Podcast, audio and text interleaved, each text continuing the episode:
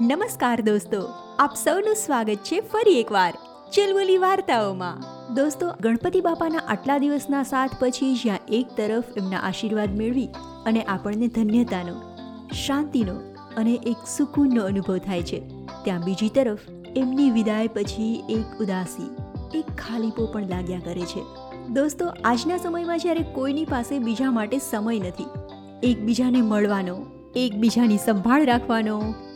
ત્યાં સવાર સાંજ બધા કેવા એક સાથે મળી અને બાપાની પૂજા કરતા, આરતી ઉતારતા. જાણે એક દિવ્યતાપૂર્ણ માહોલમાં બધા એકબીજાના સુખ દુઃખ આપસમાં વહેંચી લેતા. રોજ રાત્રે સોસાયટીના બધા બાળકો ભેગા મળી અને નિત નવી રમતો રમતા. કઈ કેટલીય હરીફાઈઓ ગોઠવાતી અને બધાનો માનસિક તણાવ જાણે છું મંતર થઈ જતો. પણ દોસ્તો, આમ જુઓ ને તો બાપા આપણાથી ક્યાં દૂર જવાના છે? જ્યારે આપણે તેમને સાચા દિલથી યાદ કરીશું, એ આપણી સામે હાજર જ હશે. અને ગણપતિ દાદાની વિદાય પછી હવે થોડા દિવસોમાં માનું આગમન પણ તો થવાનું છે. તો તેની તૈયારીઓ પણ કરવાની જ છે. અને એ વખતે જેમને સવારે વહેલા ઉઠવું પડે ને, એવા વિદ્યાર્થીઓ કે જોબ પર જનારા દોસ્તોને તો ખૂબ જ દોડાદોડી રહેવાની. સવારે વહેલા ઉઠી જોબ પર જવાનું, માની આરતી કરવાની રાત્રે ફરી ગરબા અને સવારે ફરી વહેલા ઉઠવાનું. અને આટલી બધી દોડાદોડની સાથે તમારી તબિયતનું પણ ખાસ ધ્યાન રાખજો. તમને વધુ મનોરંજન પૂરું પાડવા માટે હું તમારા માટે આ નાની નાની વાર્તાઓ લાવતી રહીશ. તો દોસ્તો, આજની આપણી વાર્તાનું નામ છે, સ્વર્ગથી પુનઃ આગમન. ઈર્ષ્યાળુ હજામ. બીરબલ ખૂબ ચતુર અને શાણો હતો. તથા બાદશાહનો માનીતો હતો. તેથી બીજા દરબારીઓ તેની બહુ જ અદેખાઈ કરતા. અને તેને નીચો બતાવવાનો કોઈને કોઈ રસ્તો શોધી કાઢતા. એક દિવસ બધા દરબારીઓએ ભેગા થઈ અને બીરબલને ફસાવવાનો ઉપાય શોધી કાઢ્યો. એક દિવસ રાજાનો હજામ, કે જે બીરબલની બહુ દેખાઈ કરતો હતો, તેણે એક ઉપાય શોધ્યો. તે સવારે રાજાની હજામત કરવા ગયો, ત્યારે તેની દાઢી કાપી અને સરખી કરતા કરતા બોલ્યો, હુજુર, ગઈકાલે રાત્રે મને સપનામાં તમારા પિતા આવ્યા. અકબરને વાતમાં રસ પડ્યો.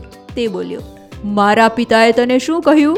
હજામે તરત તક ઝડપી લીધી અને બોલ્યો, તેમણે કહ્યું કે અહીં સ્વર્ગમાં બીજી કોઈ વાતની તકલીફ નથી, પણ કોઈ ચતુર, શાણો અને પાછો રમૂજી માણસ અહીં નથી.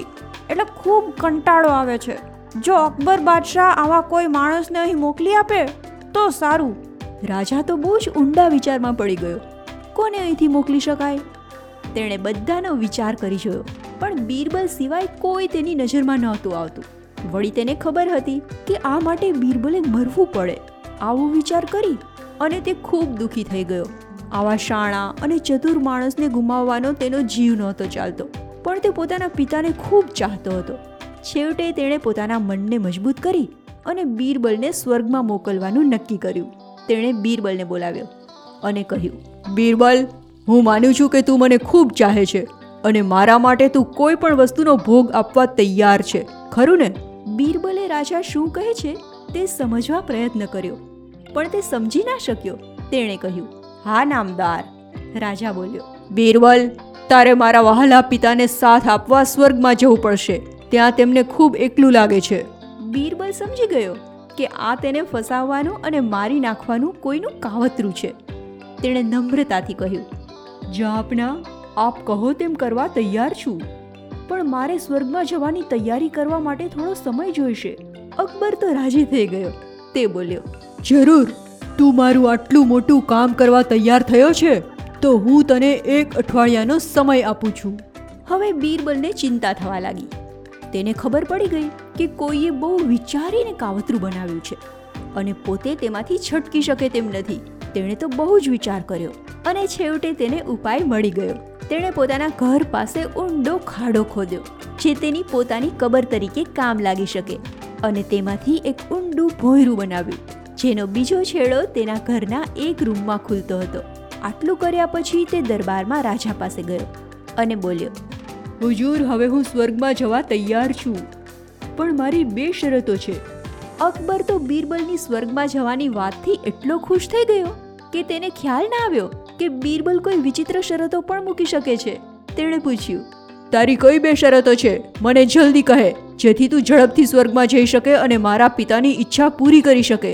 બીરબલે કહ્યું, નામદાર, પહેલી શરત છે કે મને મારા ઘર પાસે જ દફનાવવામાં આવે અને બીજી શરત છે કે મને જીવતો દફનાવવામાં આવે, જેથી હું સ્વર્ગમાં જીવતો જ જઈ શકું અને તમારા પિતાજીને આનંદથી સાથ આપી શકું. અકબરને આ શરતો વ્યાજબી લાગી. બીજે દિવસે બીરબલને તેના ઘર પાસે ખાડામાં જીવતો દાંટવામાં આવ્યો, જો કે તે ભોયરા દ્વારા પોતાના ઘેર પહોંચી ગયો. પછી તે રોજ રાત્રે છુપા વેશે રાજ્યમાં ફરવા લાગ્યો અને શોધી કાઢ્યું કે આ કાવતરું કોણે ઘડ્યું હતું. આ રીતે તે છ મહિના ઘરમાં જ રહ્યો. તેણે દાઢી અને માથાના વાળ વધાર્યા હતા. છ મહિના પછી તે ખૂબ વધી ગયેલા વેર વિખેર વાળ અને લાંબી ઠેકાણા વગરની દાઢી સાથે બહાર નીકળી. અને રાજાના દરબારમાં પહોંચ્યો. કોઈ તેને ઓળખી ના શક્યું. માંડ માંડ પરવાનગી મેળવી અને તે અંદર દાખલ થયો. તેણે રાજાને પોતાની ઓળખાણ આપી. આ જોતા જ રાજા બૂમ પાડી બોલી ઉઠ્યો. બીરબલ, તું ક્યાંથી આવ્યો? તું તો સ્વર્ગમાં ગયો હતો ને? બીરબલ બોલ્યો. નામદાર, હું અત્યાર સુધી તમારા પિતાજીની સાથે જ હતો. મેં તેમની સાથે સરસ રીતે સમય વિતાવ્યો. તે મારી સેવાથી બહુ જ ખુશ થયા.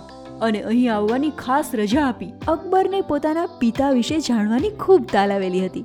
તે બોલ્યા, તેમણે મારા માટે કંઈ સંદેશો મોકલ્યો છે? બીરબલ બોલ્યો, હા જહાંપના તેમણે કહ્યું, કે બહુ ઓછા હજામો સ્વર્ગમાં જઈ શકે છે. તમે મારી વધી ગયેલી દાઢી અને ખરાબ થઈ ગયેલા વાળ જોઈ અને સમજી જ ગયા હશો કે ત્યાં હજામની કેટલી તકલીફ છે. આથી તેમણે કહ્યું છે કે અકબરની હજામત કરતો હોય તે હજામને તાત્કાલિક જો સ્વર્ગમાં મોકલો, તો સારું.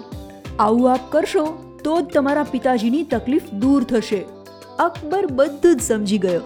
તેણે બીરબલની ચતુરાઈ અને સમજણના ખૂબ વખાણ કર્યા અને એક કિંમતી ભેટ સોગાદો બીરબલને આપી અને હજામને બોલાવી, તેનો ગુનો કબૂલ કરાવી અને સખત શિક્ષા કરી. તો મિત્રો, કેવી લાગી તમને આ વાર્તા? ચોક્કસ જણાવજો અને તમને મારી આ વાર્તાઓ સાંભળવાની મજા પડતી હોય તો ચુલબુલી વાર્તાઓને સબસ્ક્રાઇબ કરજો અને શેર કરજો તમારા મિત્રો સાથે. ખૂબ ઝડપથી હું આવું છું તમારા માટે નવી વાર્તા લઈને. ત્યાં સુધી તમારું ખૂબ ધ્યાન રાખજો. આવજો!